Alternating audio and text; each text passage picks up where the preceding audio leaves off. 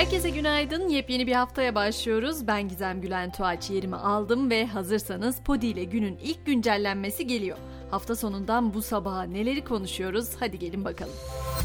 İstanbul Kadıköy'deki patlamayla başlayacağız. Fikirtepe'de dün akşam saatlerinde bir binada patlama meydana geldi. Patlama oldukça şiddetliydi. Çevredeki binalarda ve bazı otomobillerde hasar oluştu. Patlamanın ardından çıkan yangınsa itfaiye ekiplerinin müdahalesiyle söndürüldü. Patlamada en az 3 kişinin yaşamını yitirdiği açıklandı.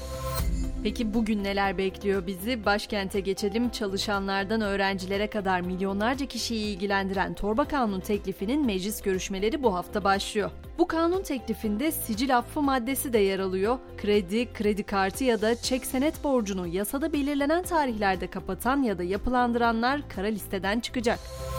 Bir de yine meclis gündemindeki dezenformasyonla mücadele yasası var ki o yasanın birçok maddesi meclisten geçmişti. Türkiye'de özellikle muhalefet tarafından sansür yasası olarak eleştirilen bu düzenlemeye bir tepki de Avrupa Konseyi'nden geldi. Avrupa Konseyi Venedik Komisyonu bu yasanın Avrupa İnsan Hakları Sözleşmesi tarafından güvence altına alınan ifade özgürlüğüne engel teşkil ettiğini açıkladı. Hemen bir hatırlatmaya da yer verelim. TOKİ'nin İlk Evim Arsa projesiyle arsa ve iş yeri sahibi olmak isteyenler için başvurular bugün başlayacak.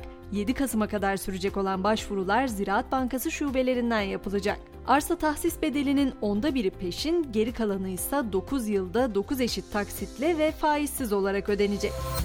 Dün bu haber sosyal medyaya düştüğünde üzerine çokça yorum yapıldı. Üsküdar'daki tarihi 244 yıl öncesine dayanan Beylerbeyi hamamı satışa çıkarıldı.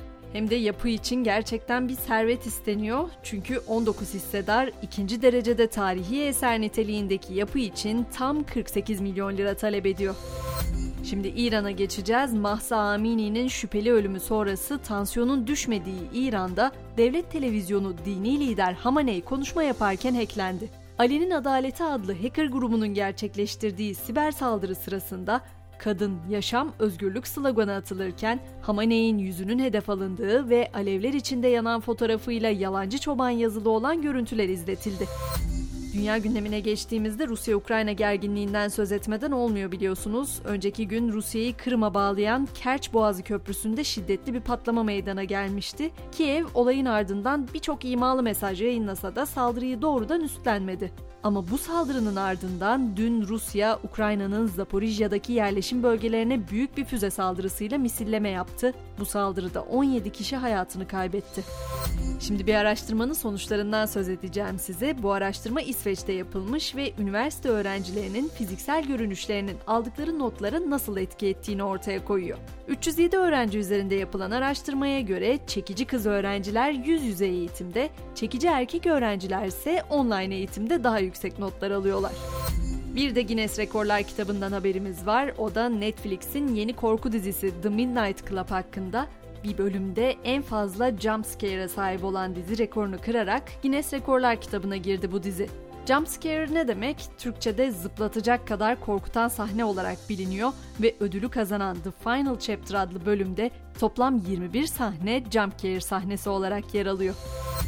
Şimdi sözünü edeceğim haberin ise dün gerçekten sosyal medyayı birbirine kattığını söyleyebiliriz. Real Madrid'in efsane kalecisi İlker Casillas Twitter hesabından umarım bana saygı duyarsınız diyerek eşcinsel olduğunu yazdı. Barcelona'nın eski savunma oyuncularından Carles Puyol da Casillas'ın paylaşımına yanıt verdi ve hikayemizi anlatmanın zamanı geldi dedi. Bundan sonra sosyal medya bir anda karıştı. Büyük yankı uyandıran tweet kısa süre sonra silindi ve Casillas hesabının saldırıya uğradığını belirterek tüm takipçilerimden ve elbette en çok LGBT topluluğundan özür dilerim dedi. Ardından Puyol'dan da kötü niyeti olmayan ve beceriksiz bir şaka için özür dilerim açıklaması geldi.